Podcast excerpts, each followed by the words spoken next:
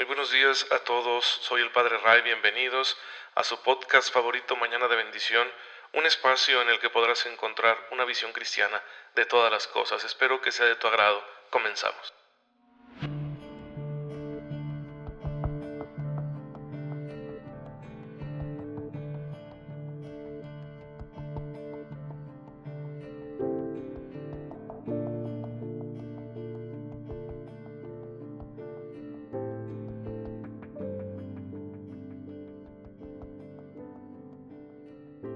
Muy feliz martes, queridos hermanos. Soy su amigo el Padre Ray. Espero en Dios que se encuentren muy bien.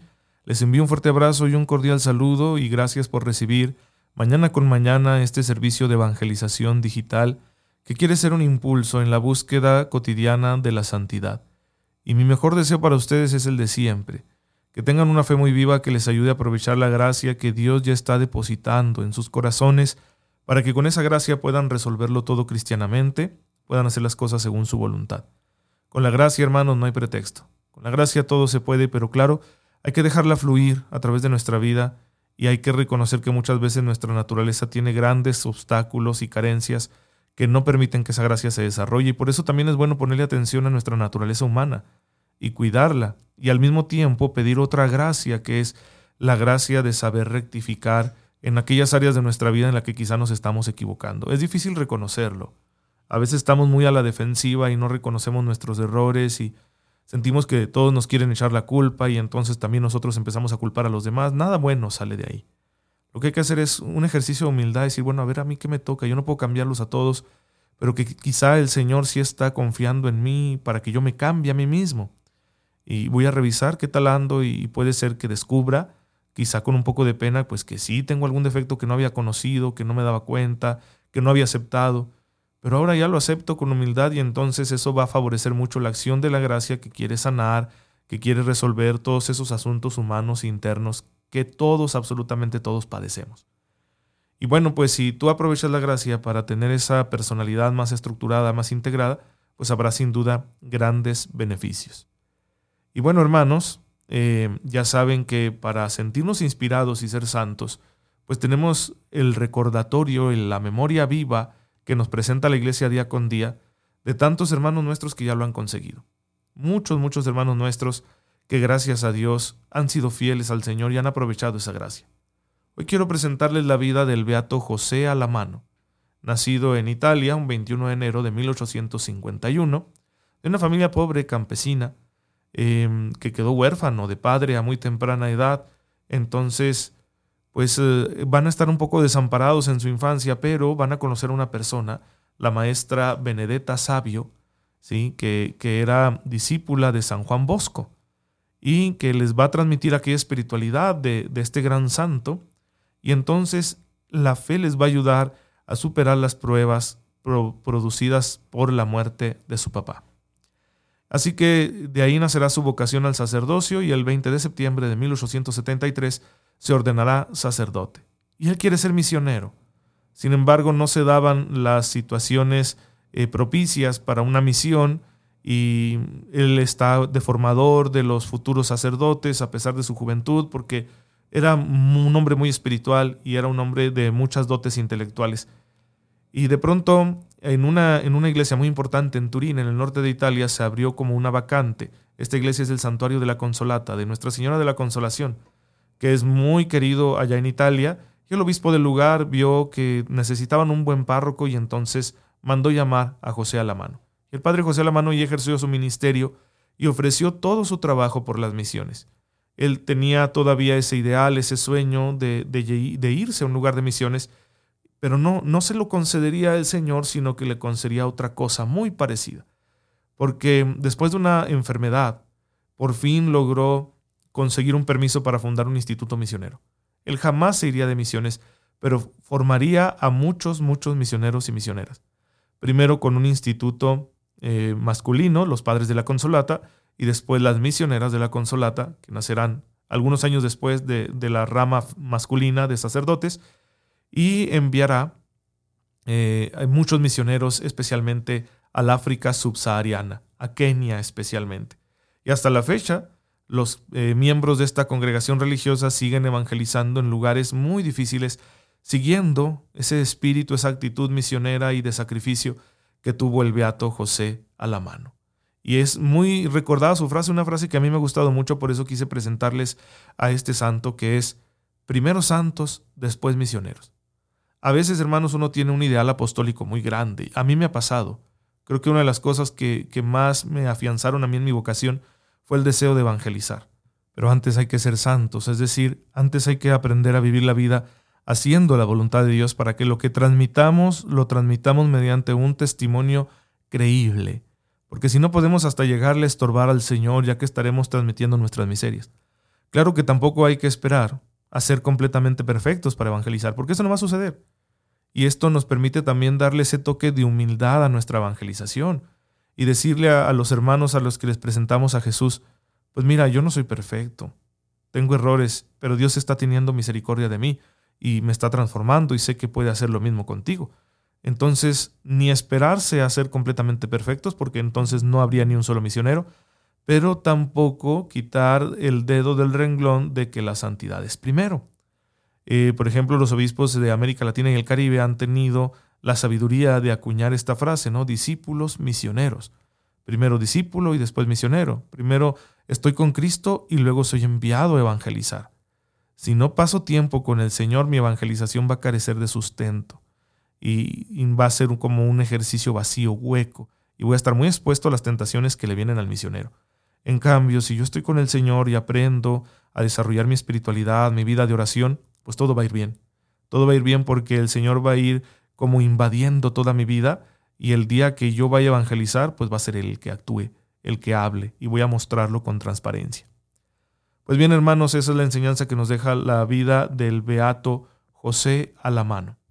Y pues hermanos, ya saben, todo santo comienza a hacerlo por la práctica fiel y amorosa de los mandamientos, y es lo que estamos explorando aquí en Mañana de Bendición, ya gracias a Dios en el décimo mandamiento que en la letra dice que no hay que codiciar los bienes ajenos, pero que tiene toda una espiritualidad detrás, especialmente después de que Jesucristo nuestro Señor asume esos diez mandamientos dados por, por medio de Moisés al pueblo de Israel y los lleva a su perfección, los lleva a su punto más alto. Y por eso lo principal que nos plantea este mandamiento es que no hagamos opción por los bienes de este mundo. Los bienes de este mundo hay que buscarlos en la medida en que los necesitamos, pero no hay que crearnos necesidades que no tenemos. Y no hay que vivir esclavos buscándolos por el placer o la falsa seguridad que nos puedan proporcionar, porque a fin de cuentas serán relativos. Y no son fines en sí mismos, son medios. Sí, el dinero, la fama y todo lo que tú quieras aquí son medios, no son fines. En cambio, Dios es un fin, de hecho es nuestro último fin. La felicidad verdadera es Él. Y este mandamiento en el sentido cristiano nos invita a optar por Dios y a usar los medios de este mundo, a no convertirlos en un fin y no convertir a Dios en un medio, sino que Él sea el verdadero fin de nuestra vida. Por eso a sus discípulos Jesús les va a proponer una espiritualidad de desprendimiento, en Lucas 14:33 nos invita a renunciar a todos los bienes. No significa despojarnos de todo de tal manera que no tengamos nada para vivir.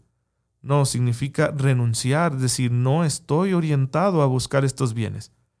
No es mi principal afán el buscar las riquezas de este mundo. Y de la misma manera nos propone que lo hagamos por su causa, como en Marcos 8:35, es decir, por Él y por el Evangelio por la salvación de la humanidad, por la extensión del reino de Dios. Estas son las causas, los ideales santos que Dios pone en nuestro corazón para que trabajemos más por ellos que por los bienes de este mundo. De manera que cuando tú desarrolles tu trabajo honesto, lo hagas más por eso, para, para amar a Dios como una muestra de amor a Dios y para evangelizar, para ser misionero, porque con el trabajo se es misionero, más que para conseguir una riqueza. El sustento material que todos necesitamos, es justo conseguirlo mediante actividades laborales, económicas, honestas. Y está bien, está bien querer decir voy a hacer un negocio, tengo este proyecto, porque quiero prosperar para tener cubiertas mis necesidades básicas. Pero si eso se convierte en ambición, en codicia, y entonces no sabemos renunciar a los bienes de este mundo, y luego voy a querer más y más y más y más, ¿qué significa? Que ya hice de lo que era un medio un fin Ya no estoy trabajando para llevar una vida digna, ya no estoy trabajando por el bienestar de mi familia, ya no estoy trabajando para dar una mejor educación a mis hijos, estoy trabajando para tener. Porque tener es hasta cierto punto satisfactorio y porque te da una cierta seguridad, que yo insisto que es falsa porque es una seguridad muy relativa, y también porque pues te permite llevar una vida más placentera, más cómoda, ¿sí? permitirte más cosas así que, que son eh, deliciosas, ¿no? Tanto en la comida como en las experiencias, en las emociones, los viajes, en los lujos, y ahí es donde uno se pierde. Porque de lo que era un medio hicimos un fin, y ya pasamos de lo justo a lo injusto. Pues bueno, la raíz entonces para cumplir este mandamiento se encuentra en esa enseñanza de Jesús, que nos está pidiendo optar por Él. Prefiéranme a mí, es lo que Jesús nos está diciendo, antes que a las cosas o riquezas de este mundo. Podemos hacerlo porque para ello nos ayuda la gracia de Dios y experimentar así una gran libertad. Porque cuando Jesús nos pide esto, no lo hace porque Él sea un egoísta que quiera explotarnos, sino que lo está haciendo porque Él sabe que solo así seremos libres. Solo cuando hay una relación personal, fundamental, amorosa, que le dé sentido a nuestra vida, es cuando el hombre es feliz. Solo cuando a través de esta relación uno se entrega a una causa que nos supere a nosotros mismos, que no se quede en el egoísmo, es cuando el hombre es feliz. En cambio, por más que tuviéramos de los bienes de este mundo, nunca seríamos completamente felices. Al contrario, pueden hacernos profundamente infelices, sea porque nos esclavizan emocionalmente y estamos muy preocupados por ellos, por conservarlos, por mantenerlos, por multiplicarlos, o sea porque quizá nos hacen perdernos bienes más grandes, llevándonos a conductas pecaminosas que jamás habríamos nosotros incursionado en ellas, de no ser porque ya tenemos los medios que a veces nuestro corazón anda muy perdido y en cuanto tenemos los medios nos hacemos daño, ¿no? A mí me pasa muy seguido porque a veces hay un poquito de solvencia económica e inmediatamente pienso, híjole, quiero ir a un restaurante y comer rico. Y ese comer rico, pues es, no es que esté mal comer rico, es que yo voy a comer cosas que a mí me hacen daño yo soy una persona que lucho con eso y me voy a hacer más daño. ¿Por qué? Porque precisamente tuve en mis manos una mayor posibilidad de hacerlo gracias al dinero. Y, y no crean que es gran cosa, simplemente cuando tienes un cierto margen, ¿no? Por encima de tus necesidades eh, básicas, ordinarias. Y si esto pasa, ¿sí? Cuando tenemos un margen pequeño, imagínense si tuviéramos un margen más grande por estar buscando precisamente de forma obsesiva las riquezas de este mundo. Pues eh, eh, pecaríamos más. Siempre los ricos tienen más posibilidades de hacer el mal. Por esas razones, por todas esas razones, no hay que permitir que nos volvamos codiciosos sino dejar que el Señor nos enseñe que la verdadera riqueza está en su amor, la verdadera riqueza está en su misericordia, en el perdón de los pecados que Él nos da con generosidad. La verdadera riqueza está en la amistad que tenemos con Él, en todos los dones del Espíritu Santo que no tienen precio, no se pueden comprar, y Él nos los da gratis, para que aprovechándolos seamos verdaderamente felices. Entonces, hermanos, esto es lo que está defendiendo el décimo mandamiento, no es simplemente no codicies, no codicies porque si codicias va a suceder esto en tu vida. No codicies para que no conviertas a Dios y a las personas que te aman en medios cuando ellos son fines.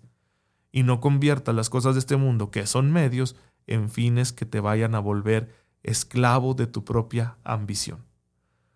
Pues bueno, hermanos, esta es la enseñanza del día de hoy. Espero que les sirva en su proceso de crecimiento en la fe. Espero que la aprovechen y la compartan especialmente con sus seres queridos por allá en la casa, para que en el hogar todos vayan en la misma sintonía. Cuando hay una sintonía espiritual entre los miembros del hogar, hay mucha armonía, mucha felicidad. Y eso es muy bueno, muy bueno, porque no hay nada como tener un hogar al que uno llega a descansar, a sentirse amado, a, deshacerse de los problemas, a, dejar atrás el estrés. Y cuando esto no sucede, pues es muy difícil, ¿no? Qué triste cuando no quieres llegar a casa porque sabes que te, te esperan problemas mayores. Pues bueno, una sintonía espiritual entre todos los miembros del lugar ayuda mucho a que exista esa armonía que nos hace tanto bien.